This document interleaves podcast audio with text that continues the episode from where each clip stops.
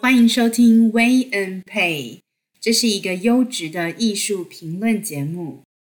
艺术的解释与不解释下集。艺术啊的解释与不解释哈、就在于艺术的可解释与不可解释。这艺术的可解释的部分，可能理性多一些，嗯，还有一部分啊，很肤浅的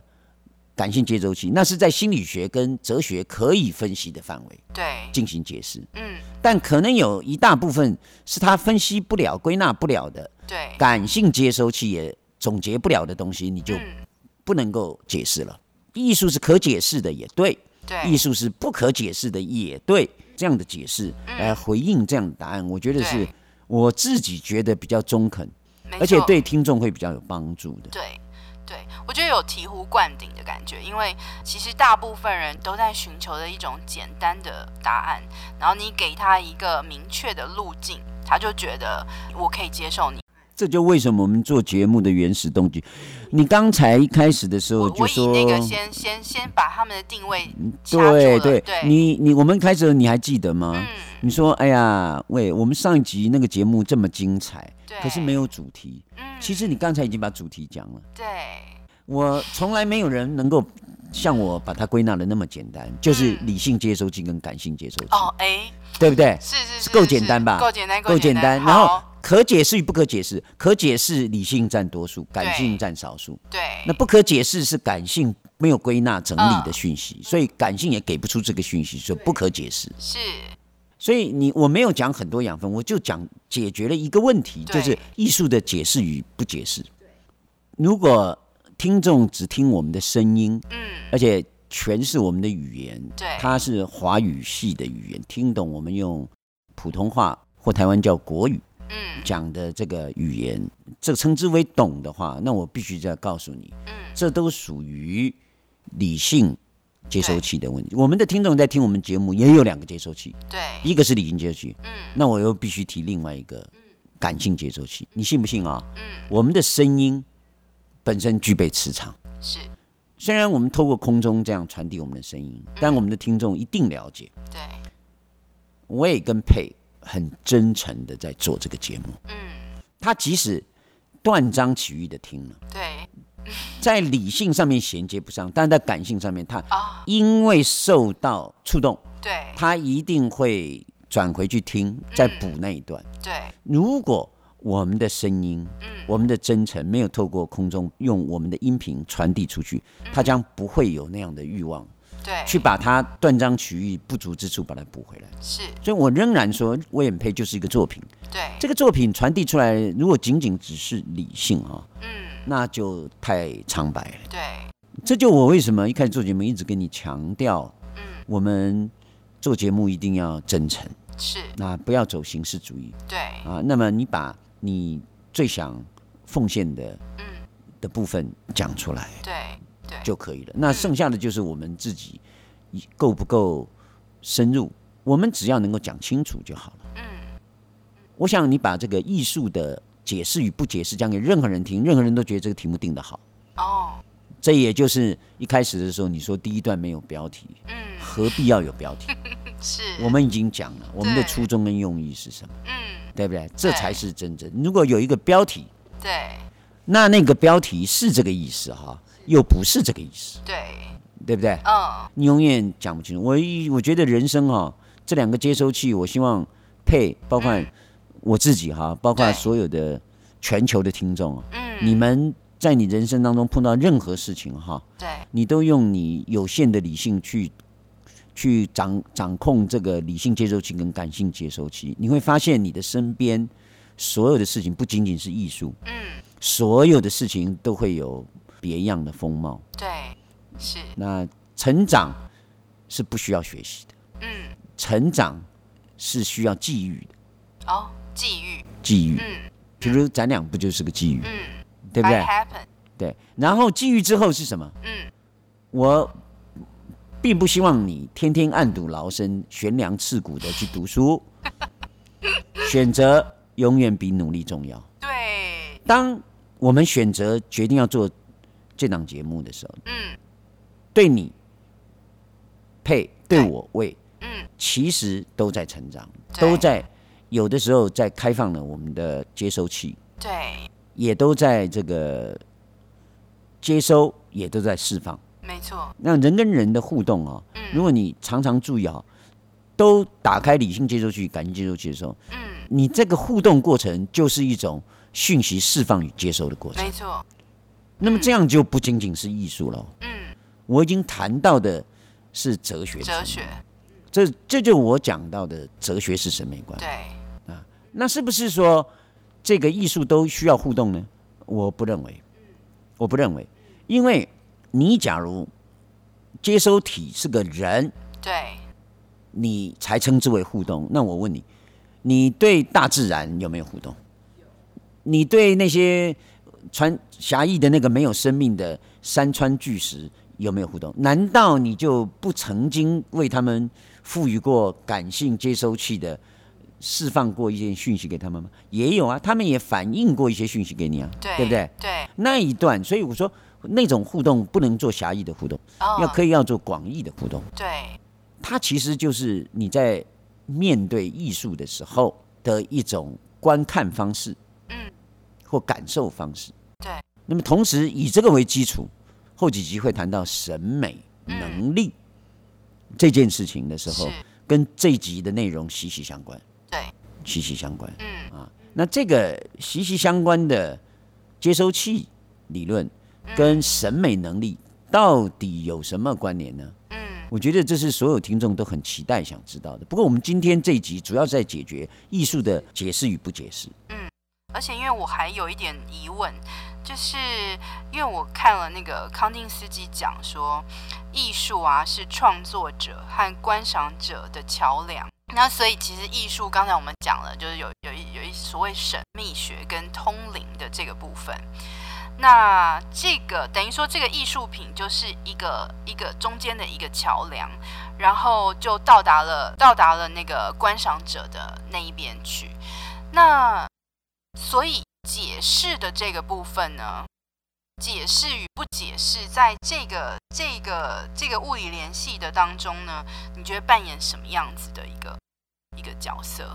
就是在这个桥梁，就是照理说，呃。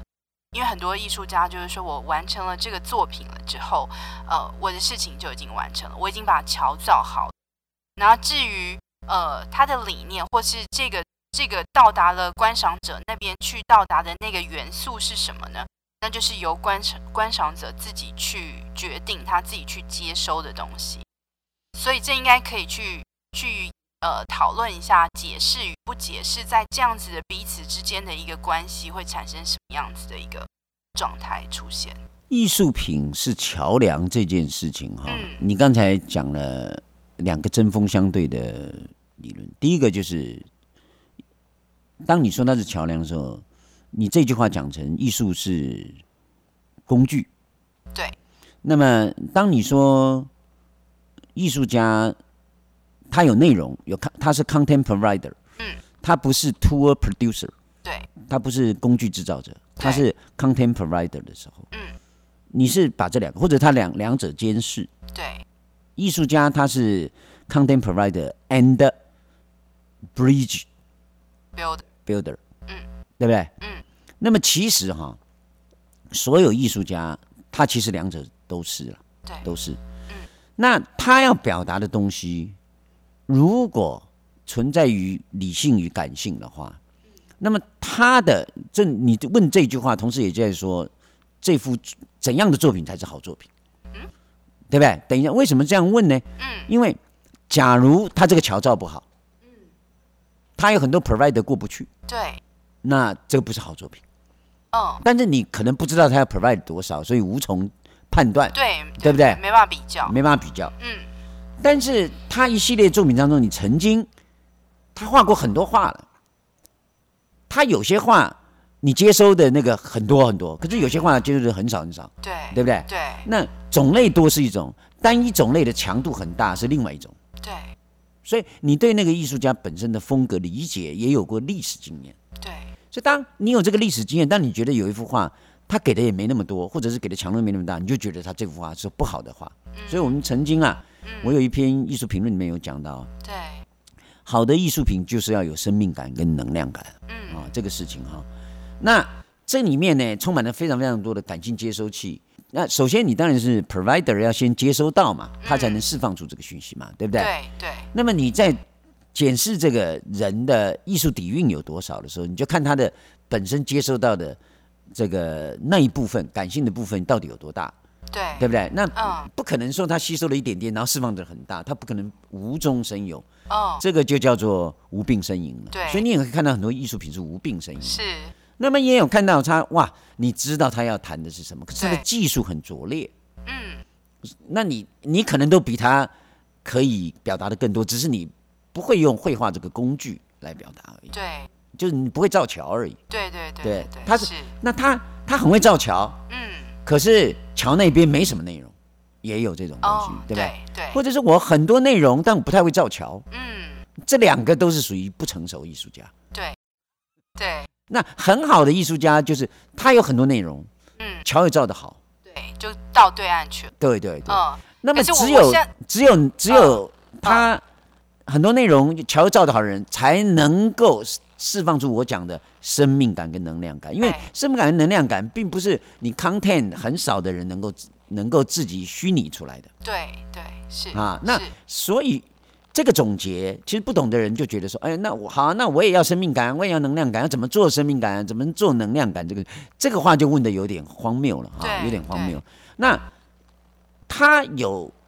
这么大的能量，他他敏敏锐度很高，吸收了很大的能量，他要或者是生命感，但他不一定造桥技术很好的时候，艺术家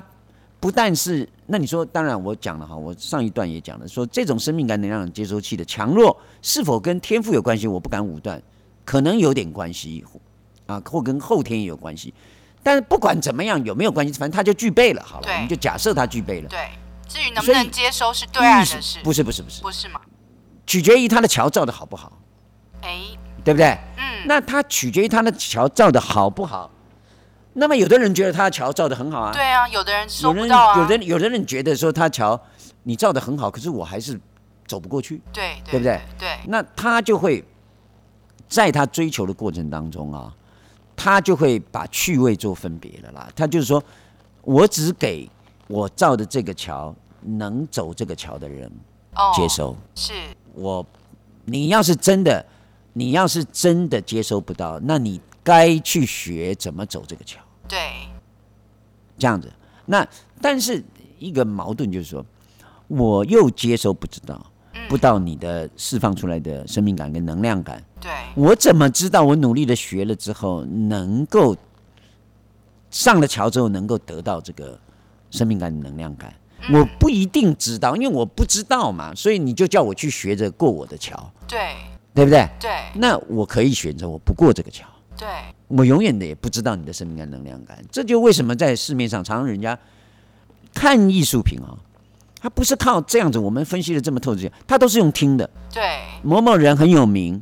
这样他的生命感、能量感一定有。嗯那我看不懂，嗯，是因为我不知道怎么走上这个桥，对，对不对？对，就这样的。那但因为这样，所以有很多人去制造这样的的这个假象嗯啊，假象，它也可能是真相了啊。我想对我先讲假象的部分，嗯，所以那些人就盲目的。人家说好就好了，那这这种在二级市场可以用资本来堆叠这个东西，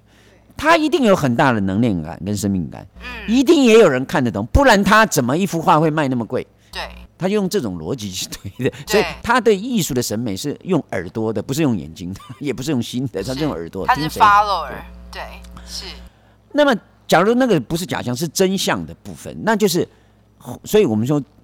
什么东西前面加个“职”，专业哈、专业收藏家跟业余收藏家会不同的，就是他专业收藏家就比较有过桥的能力，对，业余收藏家就比较没有过桥的能力。嗯，那么这过我们讲过桥的能力，还是要回到我们上一段讲的，这个过桥的能力强与弱，取决于你的接收器接收的器理性接收器、感性接收器的强与弱了。那所以，如果艺术家解释，或者是策展人解释了这个艺术，会不会增强这个桥能够呃造的那个那个造的那个精细度跟可以呃可以输出的那个量呢？就是桥的讯息可以输出的量，可以，但是我觉得微乎其微。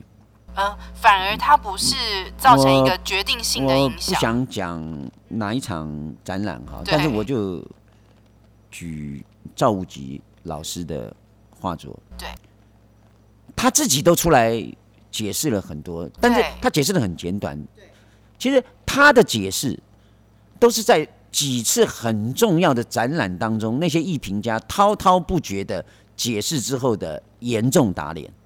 对啊那是那那也就是说，艺术家本身要表达的东西，跟策展人或者是艺术评述者讲的根本就是风马牛不相及的东西。对大家都说赵无极老师在画风景，赵老师，反正我就把我掐我掐头去尾了，我你就把那个我说我在画空间对啊，那空间跟风景，你也不能说完全错，因为风景也是一种空间。至于赵无极老师到底画的是不是他口中的那个风景的空间，那就是两码事了。我们空间，我又愿意这样讲哈，你也应该从来没听过这样的评述赵无极老师的作品的的艺术评论哈。我要这么说，嗯，赵无极老师的空间又分两种空间，对一种是理性空间，一种是感性空间。是，那那些艺术评论家的看在他所理解的空间，对可能很多是是取决于他的惯性视觉经验，就是他所曾经接触过的风景。这我称之为理性空间。你说山是山，水是山水是山，水是水，包括中国的意象化的山不是山，也在啊在是与不是之间取其妙处的，这些都算理性空间。对可是赵老师的感性空间，他在他的作品当中有非常多的感性空间。这种感性空间用色块、用笔触、用肌理。赵无极老师的感性空间是带神秘的，哦，神秘，它具备宗教特性的那种神秘，对有一点虚幻的，有一点空灵的，有一点就深受中国影响是对的啦。但是对他又有一种离乡背景啊，这个漂流他乡的那种对空间理解的冲撞跟纠结啊。嗯，所以他的感性空间里面有太多情绪，嗯，太多表情了。对那那个我就没听过哪一个艺术评论家，嗯，在表述过这一块。哦，就说你看、呃各位在这边可以看到，好像是有一湖一滩水，这里又有好像是一个山脉，这有什么？讲的都是这些，对，你也不能说他讲错啊，但是他讲的是理性空间。没错，可是我很希望有一个人能够讲感性空间。当一幅画作里面有非常精彩的一部分的时候，我可以告诉你，往往都是在感性空间。对艺术家会在有一个非常非常妥切的感性空间表达出来的时候，他觉得这幅画的成为杰作的程度对是他满意的。如果没有，都是理性空间，他觉得这是一幅平庸的作品对。即使他的技术再好，所以要变把画作变成一个有机体，感觉是有生命的生命生命有机体有，生命，他是活的。对我的一五年的那个绝项里面有讲，艺术品是活的，是，是活的。嗯那这种活的，就是你赋你当你赋予它生命的时候，往往都是感性空间给出来的。对对，不过我是拿这个东西来讲这个解释解释与不解释的事情，嗯但我这也算一种解释啦，对对不对？也算一种解释。但是听我们节目，我们节目的价值就是在。呃其他地方可能听不到，或者是对其他地方听得到的东西的一个补充，的一个完整的作品的出来。这个我们说这个作品完整不完整，嗯其实跟这个是很有关系。对对是，跟感性的这一块，对我现在只是在讲嗯解释与不解释的过程当中，你得看是怎么解释了。这样，那当然了，我这样讲也没有办法仔细的详述感性接收器它所释放出来的讯息对啊，用什么方式可以更敏锐一些，更更能这个，我们只是在解释解释与不解释而已，没有没有在讲说感性接收器要怎么强大这件事情，哦对，所以我们就不再浪费时间跑题跑掉了啊，我们就在这个地方做一个小结论吧，好不好？嗯嗯。 Yeah, yeah, yeah, yeah,